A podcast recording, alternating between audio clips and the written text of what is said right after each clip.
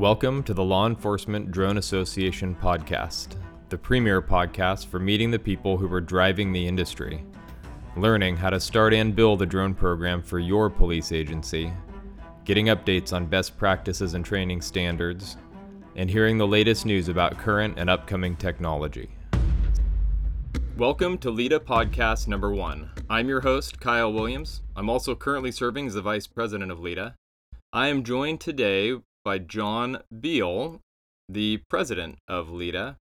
Today's episode, number one, is going to be all about LEDA how we started, where we came from, what our goals are, and a few stories along the way. Thank you so much for joining me today, Jon. Thanks for having me. Yeah, glad to, glad to be doing this. I'm excited. We're both obviously very passionate about LEDA and uh, and what we're doing and where we see this going and how we can be helping other police departments to build programs and be successful.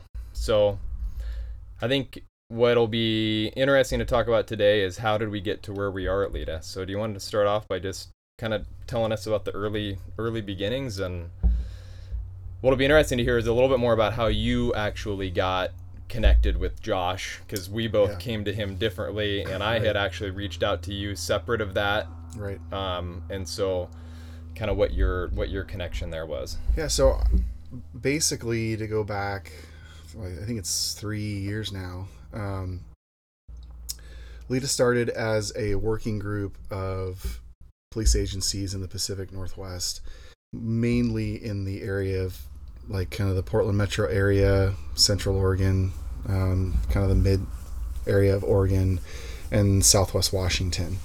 And so it started it kind of started as a working group with josh goldschmidt who um, is one of our is our founding member and was is retired and was the uh, the chief pilot of portland police's air support unit.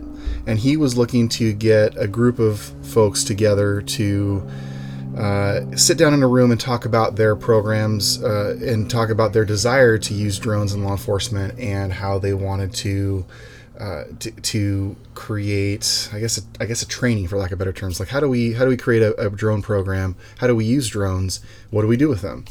And so it started. It started back. I think this is 2018, right? I think it was September 2018 was our first meeting together. I think so. Where uh, Josh used his prowess in the aviation community in law enforcement and started reaching out to agencies in the metro area and beyond and saying, "Hey, do you want to be a part of this safety stand down?" And we're going to get together in a room. If we have the ability to fly drones that day, that'll be great. If not, we'll at least talk about our programs and figure out where we want to go as a region. And um, prior to that, uh, how you and I got connected, actually, I, I, think it was through Josh. I think Josh um, said, Hey, I'm reaching out to Eugene. I've got uh, a connection down there who's looking to start their program. I'm going to kind of uh, give him your information. I'll give you his information. And then you, I remember specifically, you literally called me while we were in the middle of a, a narcotics investigation follow, following some dope suspects in North Portland out there. And you're like, hey, I want to get a program started. And I'm doing, I'm, I'm following this, I'm following in on the surveillance, you know, vehicle follow and trying to give you guys, trying to give you uh, some insight on where we're at, where I was at and uh, yeah, that's kind of where it kicked off um, between the two of us. And then from there, I think it was several, maybe a month or two later, is where it kind of rolled into this safety stand down where we, I think we had like 20, maybe 20 people there from different agencies. Maybe it was like five or six or seven different agencies uh, standing in there. And I thought they're, yeah, probably six or seven agencies. Yeah. And two to three from each. I was thinking right. Yeah, the lower end of that, more like 18 people. Yeah. It wasn't a lot. It wasn't but lot. It, but it was substantial. It was enough that it was enough that there was legitimately a group there and where there was okay, we're all on the same page here because right. it was all people that were independently interested in trying to move forward with drones. Um, but nobody was really talking to each other yet. Right. And motivated enough that Bend police came out, and that's a three and a half hour drive for them to come up to yeah. Vancouver, Washington, and sit down with us for you know a day and uh, so it was kind yeah. of interesting to see like hey we've got people coming from afar to come sit down and talk about drones and law enforcement and that's kind of where we got the the i guess the motivation to continue to meet and gather together and ask, what do you guys want to do with this group? Do you want to sit down on a regular basis? Do you want to sit down every six months? Do you want to sit down monthly? Do you want to talk, you know, every quarter? And that's where we kind of got the idea. Hey, let's let's sit down every quarter. Let's meet every quarter and talk about this going forward. And we'll try to bring some other groups into the fold. And I think that's where we started expanding. And then from there, we wound up doing some regional trainings in person, uh, practical and classroom trainings once every quarter and started roping more and more people into it. And that's when it rolled into a conference in Bend in 2019 in October. And that was a great three days of training with 50 cops from all over the region. Um, it was really cool to kind of a trial run. Hey, what would this look like if we got together for a few days and just trained on drone stuff? We got some really good uh, training in there. We got some good vendors we had DJI come out and Romeo Durscher and come out and kind of give us a rundown presentation of what DJI is doing in public safety with drones. We had uh, Kenji Shigahara come out and talk about drones and film and and how they were using huge, massive six rotor prop, uh, six prop uh, drones to come out and fly for film industry and what that looked like. Yeah, that giant that giant one that he brought and pulled it out was like mind blowing to me at the time. Huge. Because 2019, we were I mean, we were very, very, very early stages at my agency. Right. I mean, that's that was, when the 210 and the 200 series was out, and that was like the biggest thing ever. And we're like, oh my gosh, look at this oh, thing. Yeah. This thing is awesome.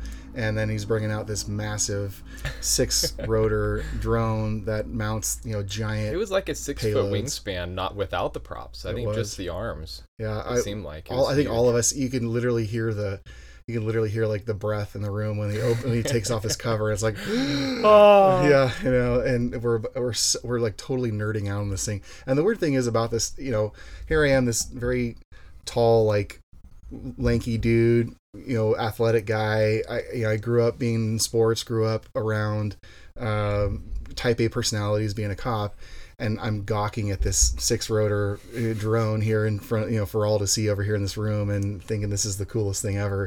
And that's, you know, that's kind of the cool thing about drones is it really, uh, it doesn't discriminate against your personality type. People just like them. It's it's just a cool oh, thing. Oh yeah, it's and it's just cool. Yeah, and so that's where if, if you've got an if you've got an edge of nerd in mm-hmm. you.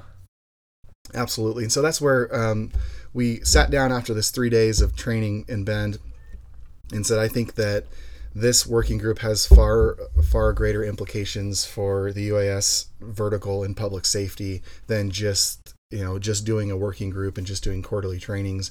And that's when we decided we have to go beyond this and you know try to create an association and try to say how do we standardize this training? How do we standardize training in general in public safety or in law enforcement specifically?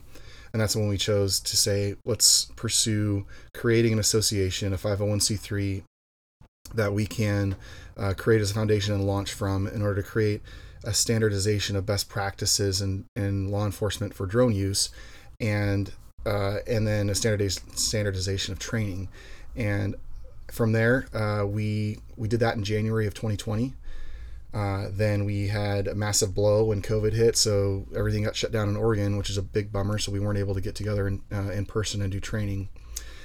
So we tried to roll with it and went to the webinar uh, side of it and the virtual side of it, which I think was a good move. You know, we did the best we could. We rolled with the punch and rolled with the regulations that were being dealt with us out here on, in the Pacific Northwest. And that got us some more buy-in from other agencies outside of just Pacific Northwest because it's hard to reach out to folks if your your base is only in-person training and your base is only agencies that you have a network with when you get into that social media aspect and that social media push and the virtual push, your reach expands, and that's kind of how we were able to reach out to the to the East Coast and reach out to the Midwest. Yeah, it was it was a bummer to have to roll back from the in person, but I do think there were some long term implications to doing the online and and getting a little bit of a different presence um, that made us turn outwards more. And I want to back up a little bit and reminisce or talk a little bit about some of those early quarterlies because um boy one of the most important parts at that time was literally the hours we spent just doing a roundtable. Like each time different agencies would show up with different levels of experience and we were all brand brand new to this. Um and yet each time different agencies would come up and they'd have different challenges. And and we spent a lot of time just talking around the room just having a, a group conversation. Um, i remember at one point because there were so many things that were new about it and the oregon laws specifically that were a little bit challenging to work through we're just figuring out how we work with them. Uh, we initially made a put together a spreadsheet with who knows what about different things. It's like you had been doing it for drug investigations, using it for for more investigative surveillance type work, where we'd been using it more for crash reconstruction, and Salem was having to deal with airspace issues, and so we actually put together a list of who do you call when we when there was literally like 25 of us involved. Who can right. you call when you have a, a specific um, problem to deal with? And now right. it's we've gotten big enough and people have progressed, agencies have progressed enough generally that, that that's kind of gone by the wayside a little bit. Um, and it's more the association has taken that role of who do you call? We you call us, and then we'll help get you squared away. Yeah, I think um, even going back to the very first meeting that we had, we spent hours roundtabling talking about our agency and what our desires were, where where we were at specifically, where we wanted to be, and just with the 18 to 20 people in that room, we spent two to three hours roundtabling talking about uh, what it, what this specific agency is doing with drones. What does this agency need? How do they train? How many pilots do they have? Just a very baseline standard idea of where that agency is specifically with drones. And that was a good launching point. And we continued that practice in our quarterly training. So when we had new agencies mm-hmm. come in, mm-hmm. hey, where are you guys at? What do you have as far as aircraft? How many pilots do you have? How often do you train? What are your biggest hurdles? What is uh, what is something you need uh, as far as training wise? Uh, what what is something where you're having problems with? What is your best success? You know kind of having a mm-hmm. list of questions to talk about and then roundtabling that was a really good experience for us to have. And from there the jump off point from there like you, like you like you mentioned where that kind of went that kind of went away to the point where now we've we've got agencies that are almost all on similar pages and now they come to us if they have any questions.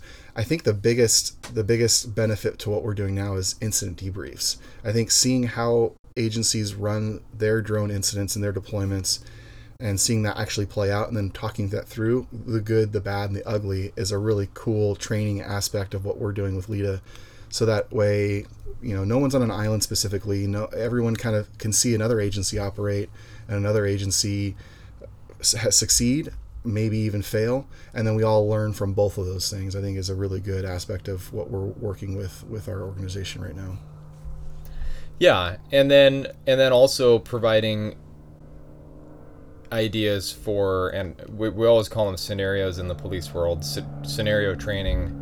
And i really have dialed that back because scenario in my mind i think of something more elaborate with role players and scripts and um, and really a bigger deal, but really more practical exercises. And that's kind of my personal little champion as, as our as a group as we design training, um, thinking about them more as exercises that dial in particular skills and breaking down the skills. Um, and I, Josh put it in really good words um, at our last quarterly, where um, there's so many piloting skills that lots of people can be a pilot you have to be a good enough of a pilot that you don't have to think about being a pilot anymore and you can go back to being a cop and right. that's and that's the hurdle for people to go from being having a program and having a drone up in the air and doing things but also actually starting to have success yeah. is when that pilot then gets from the point to where they're not having to think about right thumb forward okay go forward okay left thumb up i need to go up and how do i navigate the software that i'm using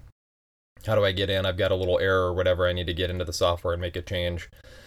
And where your all your brain power is going into that, how do you how do you process that and how do you fly get your drone in position and can also then have enough capability or capacity left to be able to be listening to your radio responding to the radio communicating um, and it's and it's definitely a, a, trend that i've seen from my own team also to our our LEDA trainings and you can see who the people that have the more proficient flight skills and know the systems are also then just more engaged and active in the exercise itself. Um, and so that's interesting to see and helping yeah. agencies come up with those exercises and so that they can continue to train on their own uh, they're not dependent on us, but we're adding that boost to help them continue on their daily. Yeah, Josh made a really good chart in our, I think it was our quarter one training. I think it was a quarter one training of 2021, where we talked about aerial search procedures, uh, explaining the experience versus effort chart and Mhm. the amount of effort you have to put in to gain the experience. But once you gain that experience, your effort, the amount of effort you put into your operation decreases exponentially. So the more experience you have, the less amount of effort you need to put into it. And I think that's where we want to be in the standardization training is that we regularly train on a, on a regular basis and we train well, like in the scenarios, in classroom, in theory, in in uh, in legal aspects of it, then the, the amount of effort that we're going to need to put into it or have to put into it is going to diminish greatly. And it's going to make our experience a lot easier. It's going to make our experience it's going to make our, our workflow a lot better. And i think that's what we're kind of shooting for with LEDA is that we can we can help you guys with the developing the experience um, so that way in the long run your effort is just gonna your effort's gonna just dwindle down and down and down and you'll be able to to produce great results with minimal effort Yeah. And from from beginning to end, just because your program is fairly advanced doesn't mean there isn't a role that we can play to help bring you to the next level. We we absolutely will. Um, but also don't be nervous to dive on in with us um, or show up to a training even if you don't have any drones. And I mean, it was not that long ago that most of us were in that position. You were, you had an Inspire, which I thought was spectacular. I mean, that was the coolest thing ever. it was cool Um, Bend had just gotten four Mavic Pros, mm-hmm yep the original Mavic Pro. right Um, and I walked away from Bend, took a day trip over there, and walked away just kind of eyes wide open, mm-hmm blown away at how cool it was. right Um, but for the most part, most people didn't have much of anything, and No. that was two years ago. Yeah, I mean, it just- it's amazing how far we've come in just a couple of years. Where now, really, the standard is going to be having, you know, I know that most of the folks out there are using DJI products because they're really easy to use off the shelf, and it's like, you know, in a way, and hopefully this is not the case forever, but it's like Apple for drones. You know, it's so user friendly, uh, relatively cost effective, and I think in the right right now as a standard, these agencies are are using Matrice Mavic uh, on the road, and they're using Phantoms crash reconstruction. You know, and it's a good system. It's it's a it's a pretty darn good system, and I I love the free market system. I love the ability for other manufacturers to come in and be able to challenge that because then it's only going to produce a better product. But from two years ago, like when I'm flying, you know, we, we, we bought our first Inspire One Pro back in 2016, and that was just the coolest thing ever with uh, you know an X5 camera and an XT thermal, and you know the the the biggest hurdle was that you had to swap your payload out in order to, to view thermal or visible camera. We did have a, a front third party mounted FPV camera, but it was really crappy. And um, and now you look back on that drone, we still have it. Luckily, we're it, you know back in the day that was twenty grand worth of equipment right there, and, and thankfully we, we spent that much and started a replacement fund, and now we've this year we're actually going to replace it with new technology. But that technology now is is just not functional anymore. Uh, we had a dual operator system, which is kind of what we kind of what we kind of maintain now with our Matrice 300 and the the transmission signal on it is horrible. Uh, the you know the the signal the feed comes in and out, it cuts in and out. It's just like it's constantly refreshing the, the screen, and it's it's awful. But it's a really great drone to train on. I'm not worried about that drone getting damaged. It's not worth a ton of money, and we call that our T38 trainer. You know, it's like you know when you they're not going to put you in on the best you know on the best platform out there when you're training to fly fighter jets. You know, we're not, we're going to do the same thing with our drone program out here. We're going to give you an old technology, but it's a stable technology as far as flight controls go, and you can learn how to operate a drone in the air and be proficient at it with your skills. And then from there, you move on and you you get better and better with your skills, and we move on to kind of signing you off on a on a better platform. Yeah, absolutely. And uh, so, yeah, I know I've talked to one agency that's been talking about coming to the conference in October, and they've been pretty nervous because they're super early. Um, their program is tiny, they don't have much experience. Um, and they were a little bit apprehensive early on about being too far behind. And, and I just want to make sure that the message gets out there that one, we're not that far ahead of anybody. Uh, even though we are, it's just like so much has happened in such a short period of time. It's it's weird to look back, but so much of what we're about is also to help people get started, help people get started the right way. Right. Um, try to avoid the problems and the and the issues that we had. Um, and so helping build programs is a huge part of what LEDA what LEDA is all about at this point also. Yeah, I think that this the learning curve has shallowed out quite a bit because we've paved a lot of the way for these other agencies to come on board with the same type of a program. I think the biggest obstacle is uh, personnel and finances. And so Yeah. the the curriculum and the program building documentation is there and so that part of it is a shallow learning curve. It's not steep anymore. It used to be steep. You was Yeah. like man i am i am chopping down this pathway you know learning to trailblaze. And we're not having to trailblaze as much anymore. There's certain things obviously that are st- i mean the technology is still emerging obviously and developing. And i think in five ten years from now we're going to be blown away at how antiquated we are now.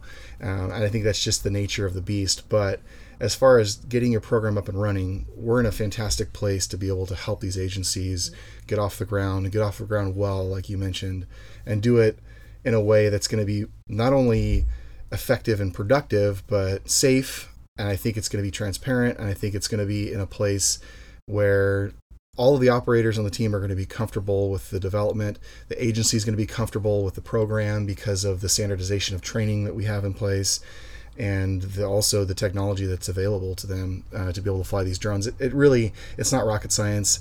It's not it's not a, a huge task to be able to fly them. I think what we really focus on in LEDA is being able to hone an operator's skill. So like we mentioned before, you are able to do a lot more with a lot less effort and that's what we're working on. So the drone flies itself. Basically, you can put the drone up.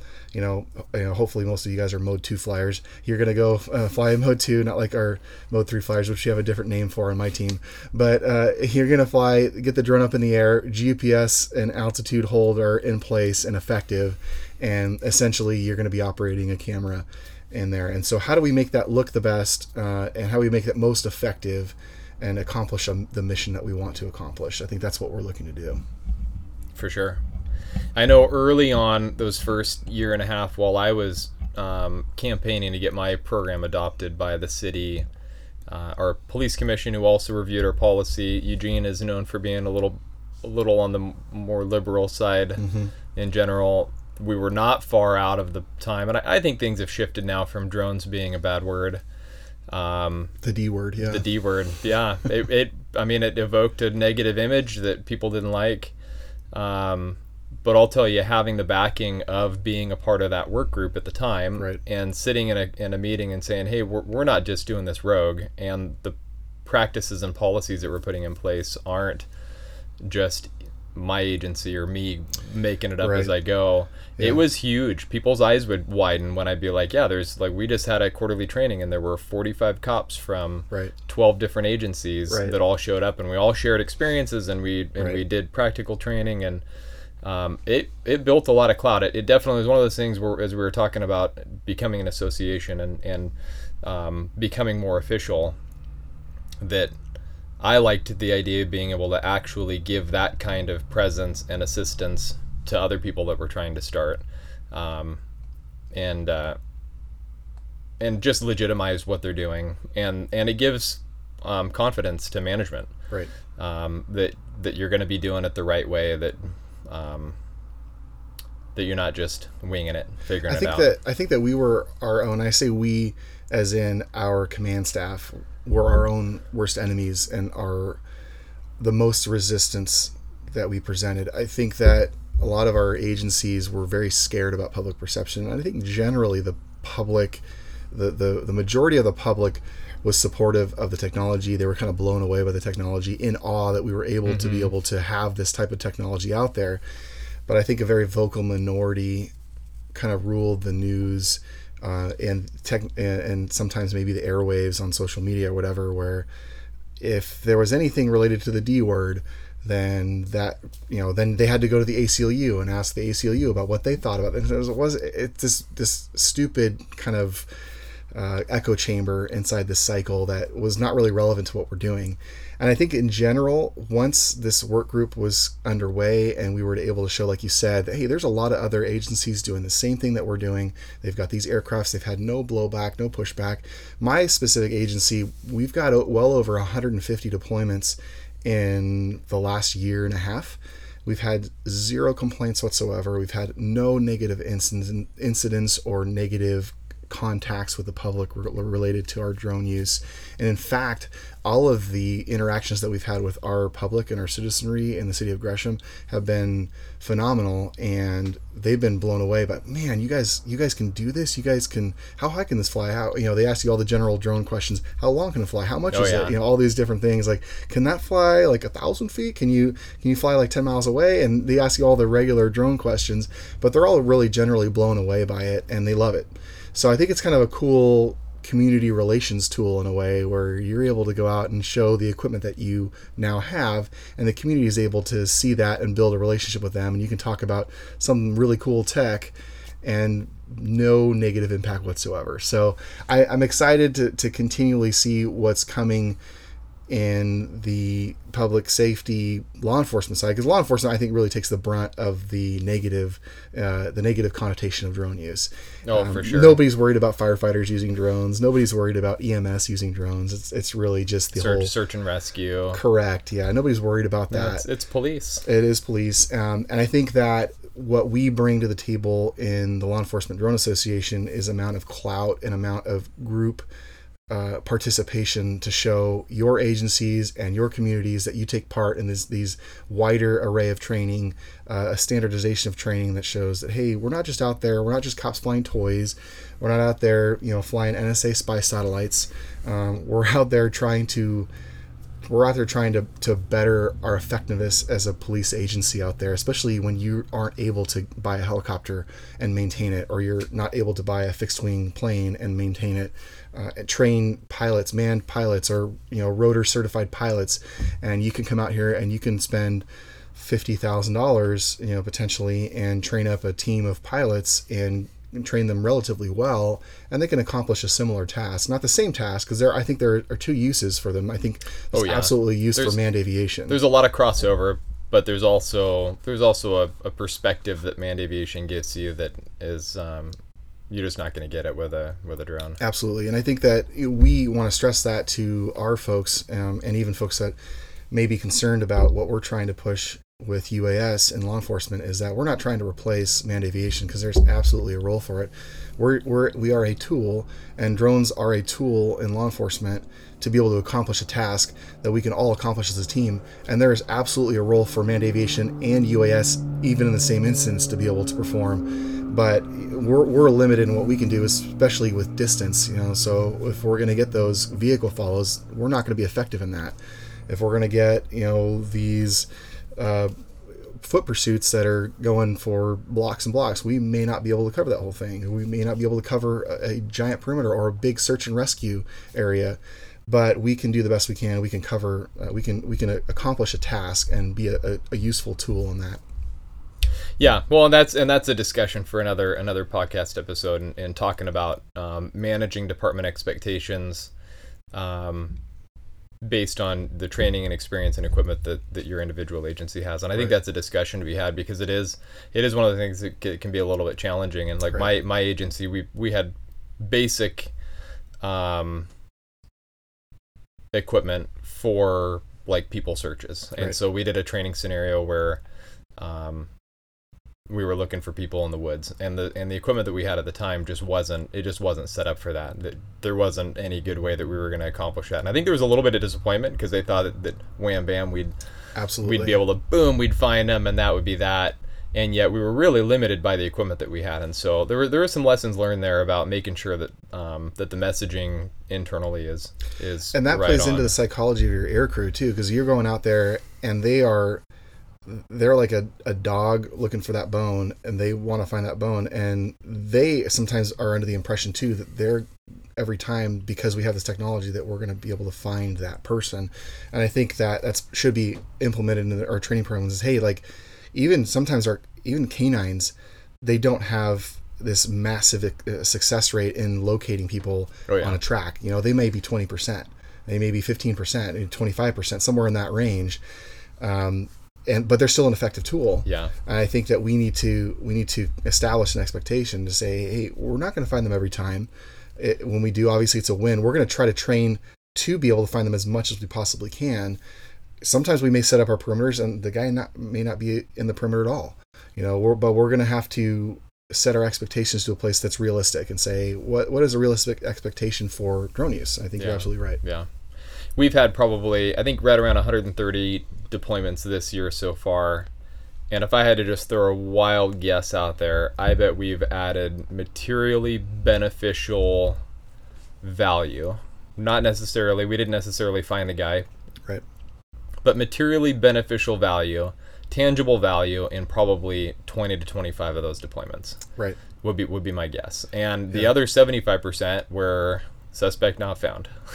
Yeah, absolutely. Um, and our crash reconstruction alone has opened streets up, you know, in countless hours faster than running a Faro, Yeah. you know, or running some sort of lidar machine. And so that alone is a massive improvement for what we were Yeah. doing in the past, where we had streets shut down for six to eight hours to run 12 or 15 scans on a Faro machine. We're running the scan now in an hour and and in getting it from all different kinds of angles with you know much better uh, resolution on the photo and the 3D modeling. Not to say that there isn't a use for Faro because there absolutely still is. There's still a use for lidar. Again, it just goes back to that tool argument and say this is a tool in our shed of tools. Yeah. Um, it's very effective at doing some of these things. Well, and we do both. We use both. We we use both to maximize one the level of detail that our Mhm. reconstruction team wants, and two expediting the speed of getting the scene dealt with, and then three creating the prettiest picture we can, so Right. that when it goes to court and a jury sees it, that they can relate to it. Yeah, super whiz Um, bang. total Ooh. total station charts or graphs or like a normal person can't look at that and be like, oh, I see what happened there. Right, exactly. But you get a you get a Faro mixed drone 3D scan fly Right. through and it's like you're immersed in the middle of it. But we digress. That's a that's a certainly a we can talk all day about all things. So let's get back a little bit to back on track, just talking about the history of LEDA. So we so we've beat the early days to death. Mhm. Um, then we get to we do pull off this what wound up being a pretty remarkable conference right.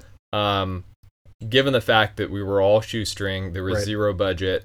It was free. Um, you know, it's just get there. Basically, yeah, it was was just get just get there. Have your agencies Fi- pay for 50 travel. people showed up, and Right. three days worth of stuff all just sort of. Well, it didn't just sort of happen. It was a lot of work. Right. Um, but at the same time, it just sort of happened. It did. which was which was pretty remarkable. Right.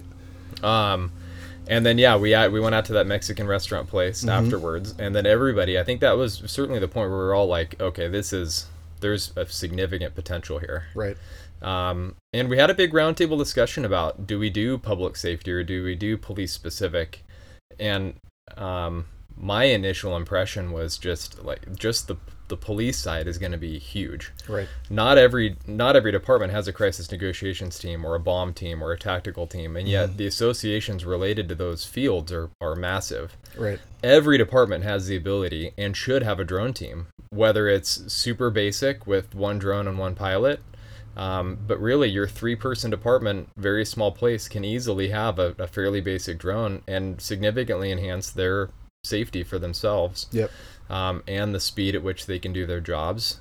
Um, and so the potential to me just seemed astronomical just being police specific and then really allowed us to hone what we're doing to our craft and not trying to then pull in then we need fire people and search and rescue people to be coordinating training stuff and and building out those verticals also where i feel like we've got a, a pretty monumental task ahead of us as it is just with the police side and so i think in fewer words i think the the discussion definitely went that way that we that we lean towards who came up with the lead in name was that you That was me. Yeah. I was kind of thinking you you came up with three or four different names for it over the course of the, the two years of quarterly work groups. N R U W Yeah. National, or as the it was the uh, Northwest, Regional- NWRU Northwest Regional UAS Unmanned Working Group. Aircraft Systems Working Group. Yeah, there was a lot. It was like I think the first conference we did was NRUW,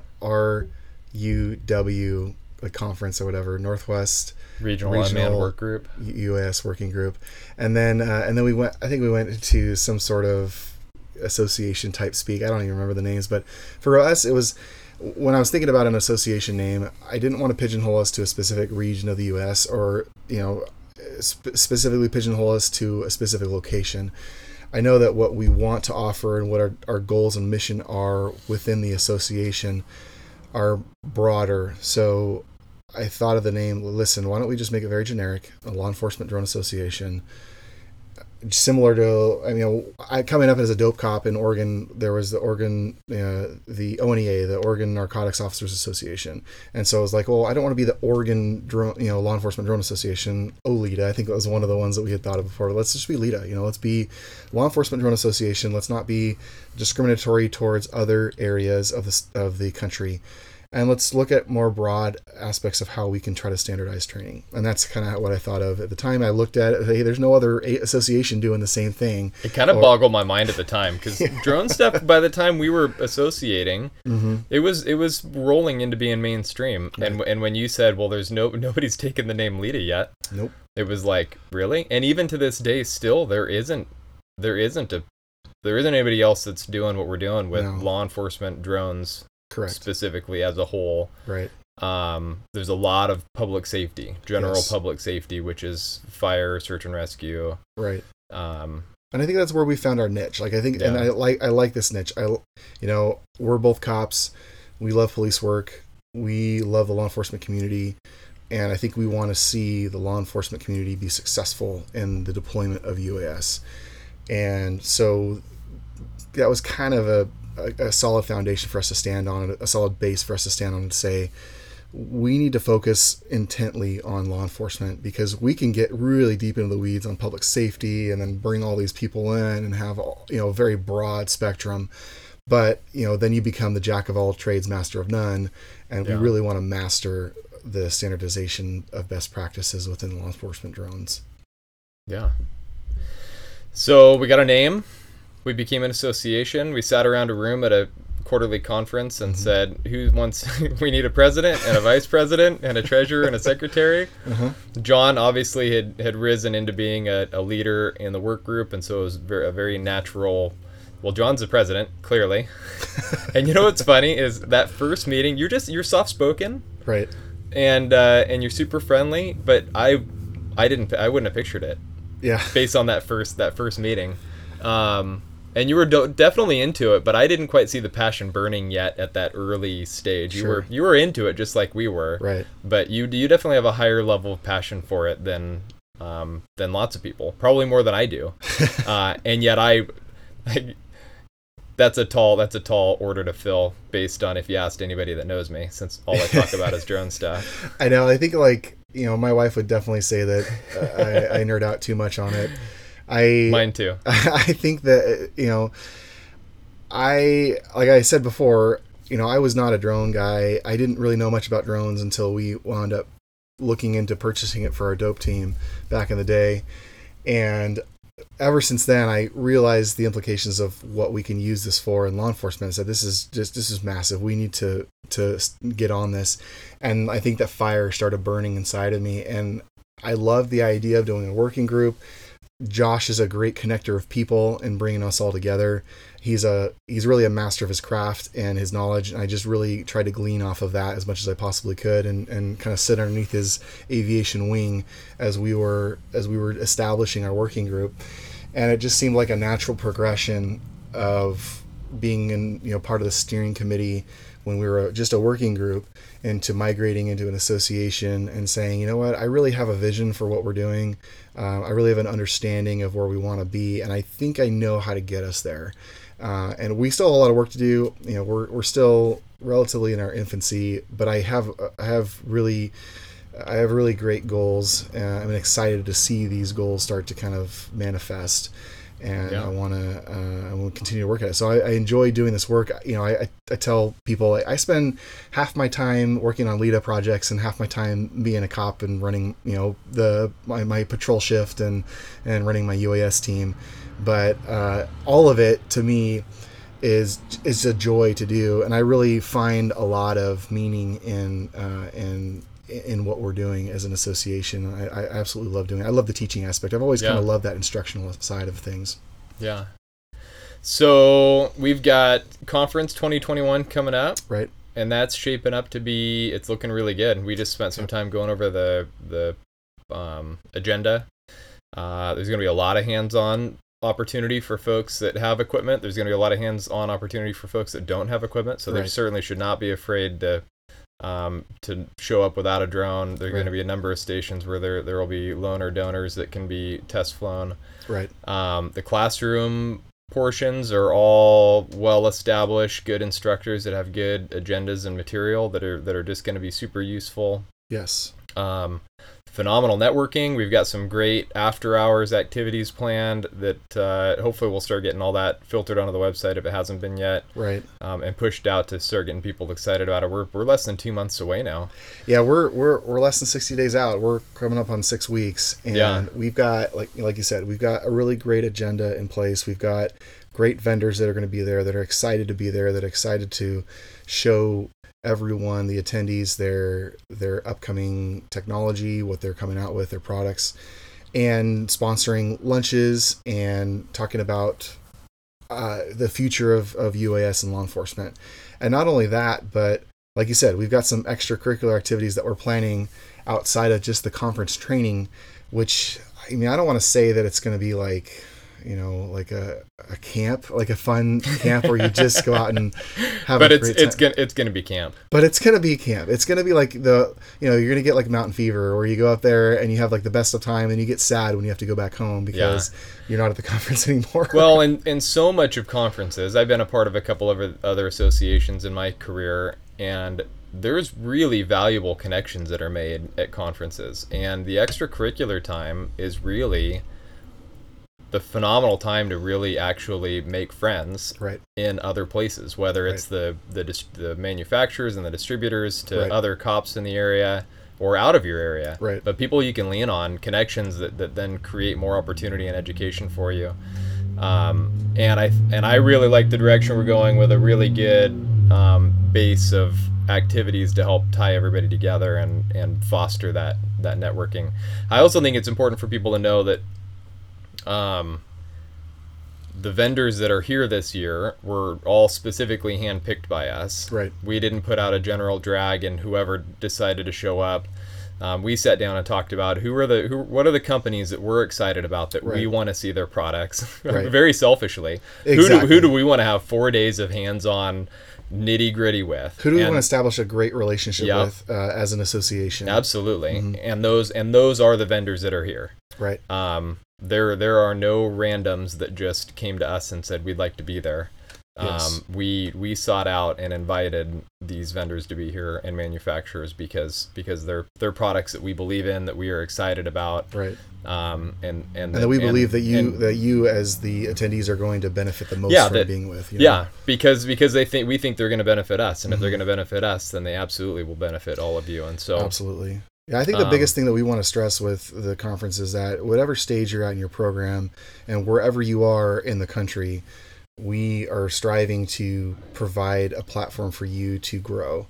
So whether that be you don't have a drone program set up, you're just interested in it, and you're able to afford our very inexpensively put on conference here for what it is.